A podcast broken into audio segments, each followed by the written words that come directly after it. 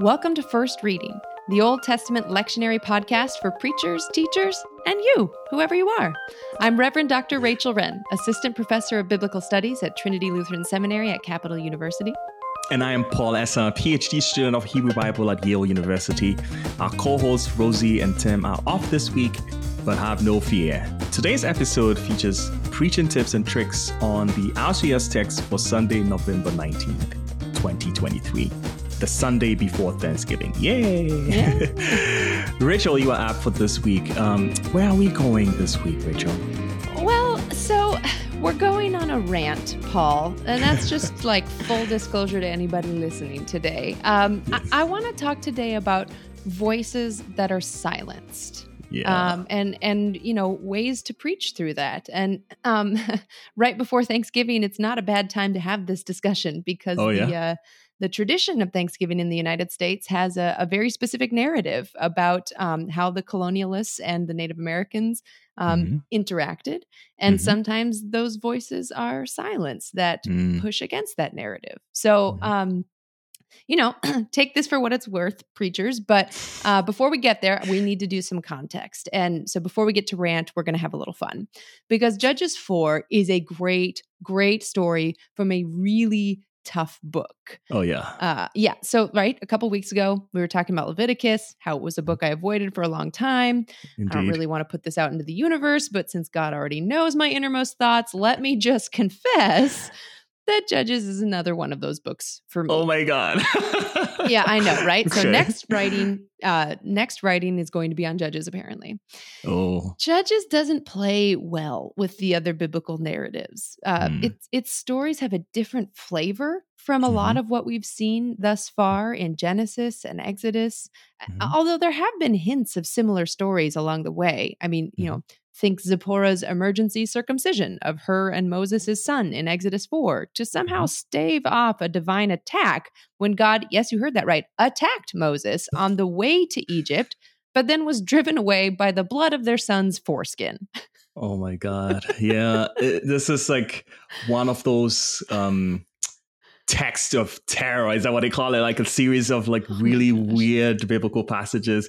Judges 19 is like oh right. really weird right. some passages in genesis it's like oh my god yeah. yeah yeah it's one of the stories that like oh yeah this is an ancient text that we still don't have a whole lot of context for understanding yes Yes. So, you know, we've had some of those nutty stories leading up to this point. But mm-hmm. Judges is as if someone took all of the crazy cousins of the biblical narrative and shoved them into one book. Yeah. And, you know, maybe that's one of the reasons why Judges is another book of the Bible that shows up only one time in the Revised Common Lectionary. I, and I don't know why I'm surprised, but I feel like I need to just hunt this down like what shows up and what doesn't. Yes. But one theory about Crazy Old Judges is that it contains really old material. Mm-hmm. You know, the stories in this book don't seem to know or care much about the Levitical codes or the Deuteronomistic covenant. Mm-hmm. There's splashes of that here and there, but sometimes even those are obvious redactive activity, you know, mm-hmm. people putting in material later on. Mm-hmm. Whatever your theory is about how we got the book of Judges, the main point for the purpose of this podcast is that we have it. So we yeah. have to deal with it. Mm-hmm. Thankfully, here in chapter four, we get the beginning to one of the milder stories of the book of Judges, although even that isn't saying much. right. I, you know, thinking about like how old or like, you know, how ancient the book of Judges is, I think I remember correctly from my historical Hebrew grammar class that some of the really old um, you know grammatical things that we find in hebrew is in judges actually yeah, yeah, yeah. right it's, right so even the language itself is antiquated even the language is yeah it yeah. is. it is is is ancient yeah and this story is you know one of those stories so a, a quick summary before we dive into the pericope we've been given the mm-hmm. book of Judges is a series of cycles of oppression to God's people and God's liberation of the people. Mm. In this story, God's people are in the stage of being oppressed by the Canaanites. Now, it's important to note that they become oppressed because they abandon God. Like those things are, are highly linked in the book of Judges. But to solve the issue of oppression, which apparently has gone on for long enough that God hopes the Israelites will learn their lesson, Deborah, a prophet, sum, summons an Israelite named Barak. God has told her that Barak needs to go fight off Sisera the Canaanite, who is oppressing the people. But when Deborah gives this news to Barak, he balks. He won't go into battle without her. She sort of shrugs her shoulders and says, Fine, but if you won't trust God to lead you, lead you into battle, you're not going to get credit for the win. That's going to go to a woman. Now, the reader, and presumably Barak, assumes she's talking about herself, which doesn't seem to bother Barak at all. Hmm. So they go up to battle Sisera. The Israelites, led by Barak, rout Sisera so completely that the fierce leader has to run away on foot and hide in a woman's tent, a Yeah. woman named Jael. Jael covers him with a rug so that she can hide him.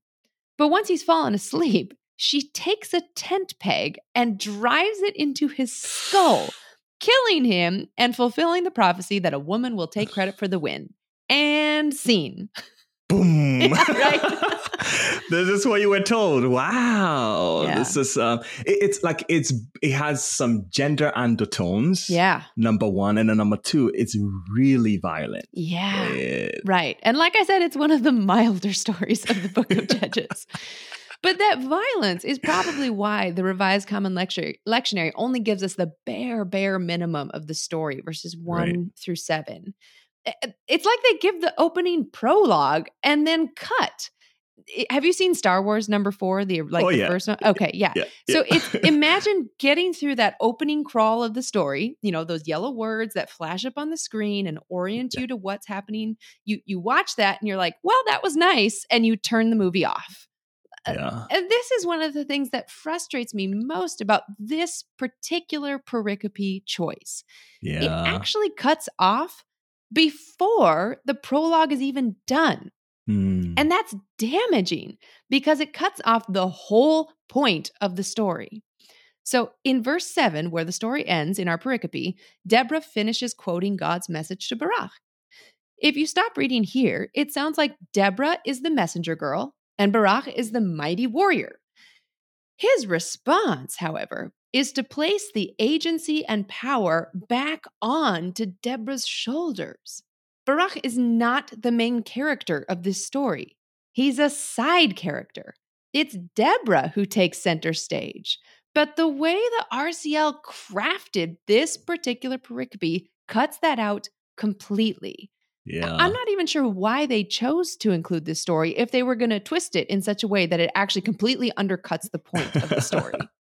Well, probably this is why I advise uh, to preachers all the time to read everything comes in, right? Just try and try and sit down and read everything and maybe make a sense of the literary yeah. uh, context before you make any judgment. I would say. Absolutely. And include that in if you're going to if you're to preach on this text then preach more of this text. Like actually Yes. include a couple at least a couple more verses. Mhm. Yeah, I don't usually say this about, you know, violent stories in the Bible, but this time I think the cutoff is such a shame because Deborah is an awesome character.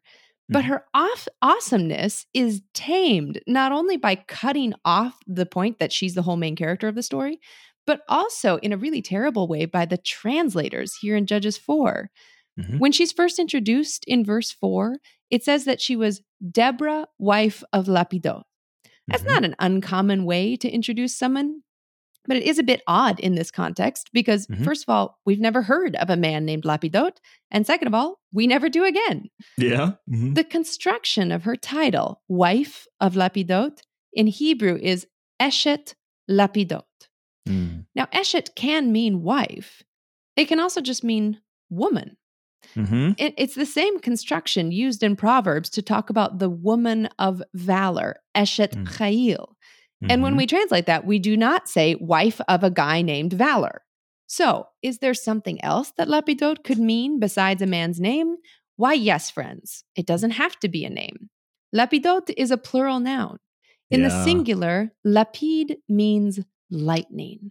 Ooh. So it could be translated Deborah, wife of a random dude named Lapidot. or Oh. it could be Deborah, woman of lightnings.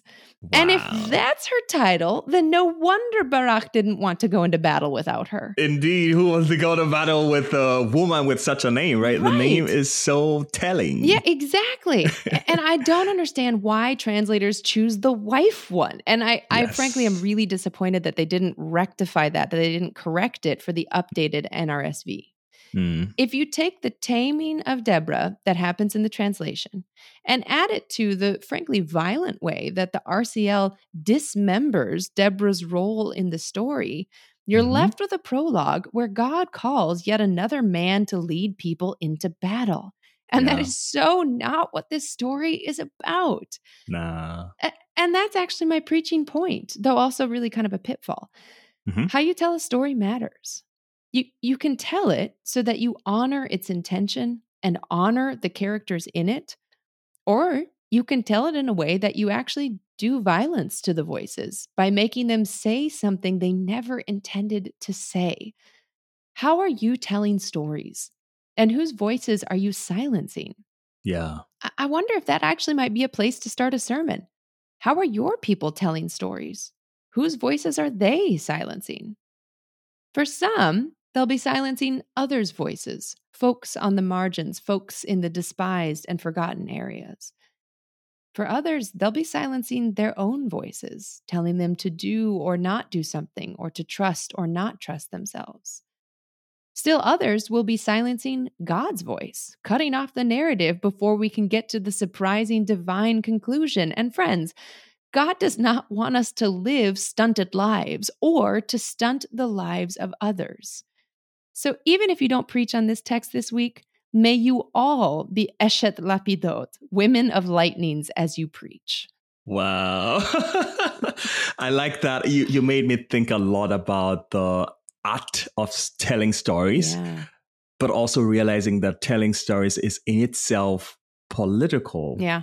In that um, you depending on your intentions and motives of the storyteller, some things can be highlighted, omitted, or um, projected to Yeah. you know to instigate a certain feeling in response. Yeah. Um, but you're really cautioning us to be careful of how we tell stories, especially thinking about uh, the voices that our storytelling may be silencing I and how we so. name people, right? I think so. Yeah, naming. Oh my gosh, absolutely. Like that could be a whole other sermon. But you know, it, it's kind of an odd sermon preaching Yeah. idea because it's like preaching on the RCL almost more than it is preaching on the Bible. But I- Right. I, think that, you know, I think that people need to think about the way God calls them Mm-hmm. into a life that, you know, uplifts their voice, uplifts Mhm. others' voice, uplifts God's voice, and and the way Mhm. that a life lived in that way, you know, Mhm. is is maybe one characterized by lightning instead of one Mm. characterized by a stunted growth. So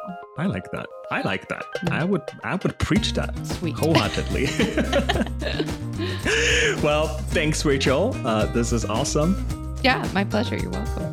Thanks, all folks. Uh, First Reading is produced by Rachel and me, alongside Rosie and Tim. You can learn more about us and find past episodes on our website, firstreadingpodcast.com. Check out our merchandise on the website.